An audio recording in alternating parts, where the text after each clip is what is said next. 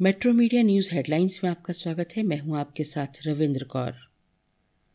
रूसी हमले से यूक्रेन अब पस्त है। रूसी रक्षा मंत्रालय ने कहा है कि उसने यूक्रेन के 2203 सैन्य ठिकाने तबाह कर दिए हैं। रूस ने अब यूक्रेन के एस 300 एयर डिफेंस सिस्टम को तबाह करने का भी दावा किया है। यूक्रेन के अलावा यूएन ने दावा किया है कि यूक्रेन में अब तक तीन सौ इक्यावन आम लोगों की मौत हो चुकी है।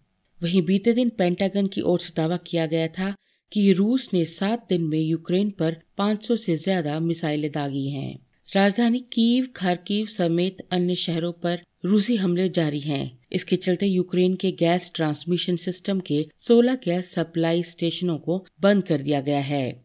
यूक्रेन की राजधानी कीव से करीब 25 किलोमीटर दूर इरपिन में लड़ाई तेज हुई है। रूस के राष्ट्रपति व्लादिमीर पुतिन ने धमकी दी है कि अगर यूक्रेन नहीं झुका तो उसका नामो निशान मिटा देंगे।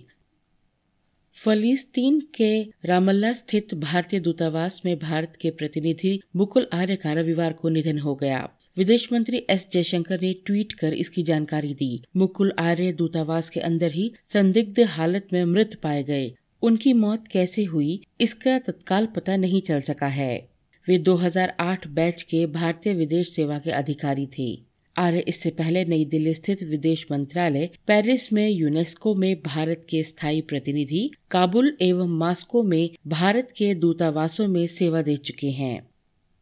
प्रधानमंत्री नरेंद्र मोदी ने किसी भी देश में बुनियादी ढांचे के विकास के लिए गति और पैमाने को सबसे महत्वपूर्ण बताते हुए केंद्र की पूर्ववर्ती कांग्रेस सरकार पर परोक्ष रूप से निशाना साधा। पुणे मेट्रो के शिलान्यास और तय समय पर उद्घाटन को अपनी सरकार की बड़ी उपलब्धि बताते हुए प्रधानमंत्री ने रविवार को कहा कि पहले शिलान्यास होते थे तो पता नहीं होता था कि उद्घाटन कब होगा।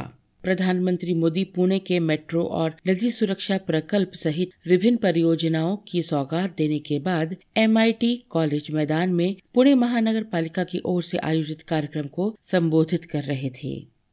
श्रीनगर के हरी सिंह हाई स्ट्रीट इलाके में रविवार को आतंकवादियों ने सुरक्षा बलों पर ग्रेनेड से हमला किया, जिसमें एक व्यक्ति की मौत हो गई और एक पुलिसकर्मी समेत चौंतीस लोग घायल हुए। पुलिस ने ये जानकारी दी है। घायलों को श्री महाराजा हरि सिंह अस्पताल में भर्ती कराया गया है। अधिकारी ने कहा है कि इलाके की घेराबंदी कर दी गई है और दोषियों को पकड़ने के प्रयास किए जा रहे हैं।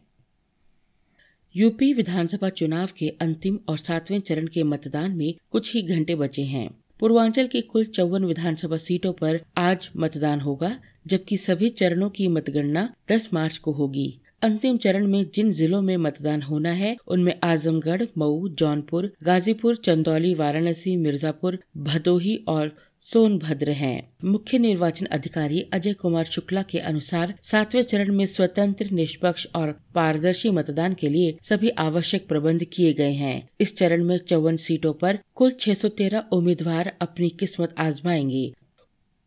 कप्तान रोहित शर्मा के नेतृत्व में भारतीय टीम ने टेस्ट सीरीज़ में भी जीत के साथ शुरुआत की। भारतीय टीम ने यहाँ पहले क्रिकेट टेस्ट मैच में मेहमान टीम श्रीलंका को एक पारी और 222 रनों से हरा दिया। इस प्रकार भारतीय टीम ने सीरीज़ में एक शून्य की बढ़त हासिल की है। इस मैच में गेंद और बल्ले से शानदार प्रदर्शन करने वाले रविंद्र जडेजा को मैन ऑफ़ द मैच का अवार्ड मिला।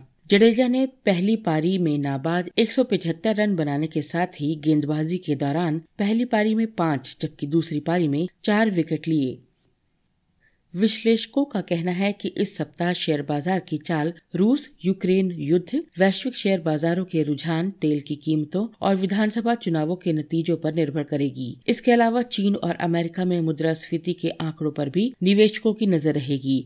इसके अलावा अमेरिका में मुद्रास्फीति के आंकड़े 10 मार्च को घोषित होंगे, जिस पर भी वैश्विक बाजारों की नज़र रहेगी। उन्होंने कहा कि कमोडिटी की कीमतें बढ़ रही हैं। इसके लिए कच्चे तेल की कीमतों पर बाज़ार की नज़र रहेगी।